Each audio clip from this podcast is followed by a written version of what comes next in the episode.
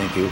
Good night. It was one of those really interesting political times. Read my lips. In 87, there's the stock market crash. And then in 1990, there's uh, Operation Desert Storm. There's this mood of real anxiety, especially for young people. In places like Seattle, this was uh, really sort of characteristic of the mood of the music scene. Everybody was working really crappy day jobs and and driving crappy cars and, and renting, you know, group houses. Really no future in sight. They had to play music. It wasn't to get a record deal. It wasn't to go on tour. It was, it was what they did, what they were driven to do.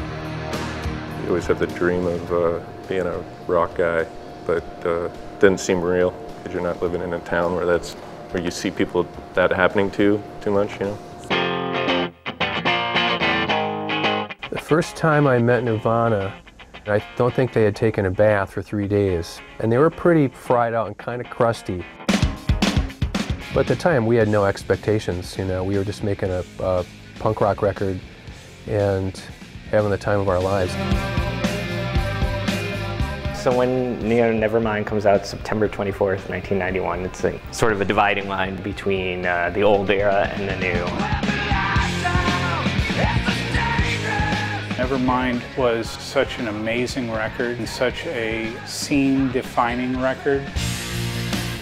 It was incredibly exciting the day that Nevermind knocked Michael Jackson out for number one.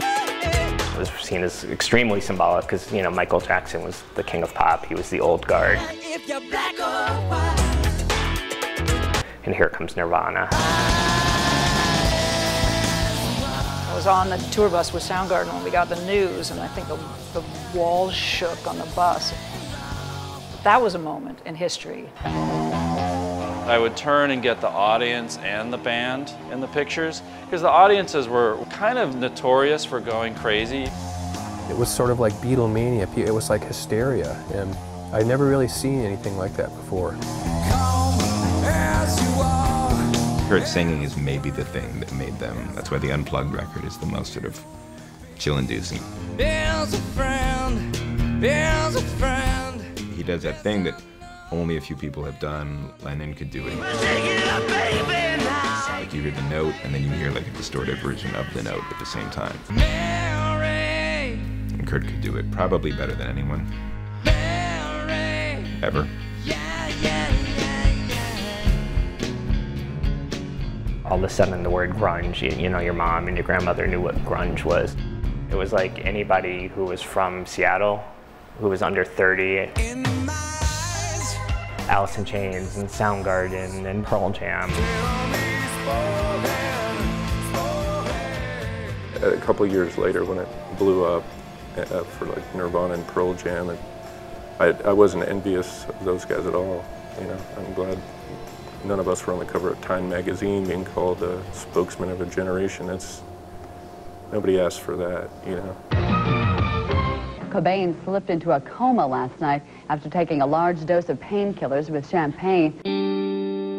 Drug addiction undermined the ability to go forward. And I see that as the, as the greatest undoing. Cobain's body was found in a house in Seattle on Friday morning. He was dead of an apparently self-inflicted shotgun blast to the head.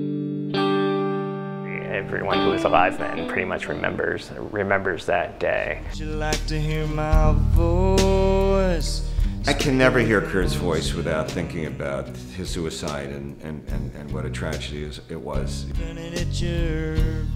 Even though I still recognize the brilliance of it when I'm hearing it why we're talking about this record 20 years later. It's been described as a sea change, and it was. It was huge. It was huge. And I think, I think Kurt Cobain and Nirvana are on that very short list of artists whose work transcends their time.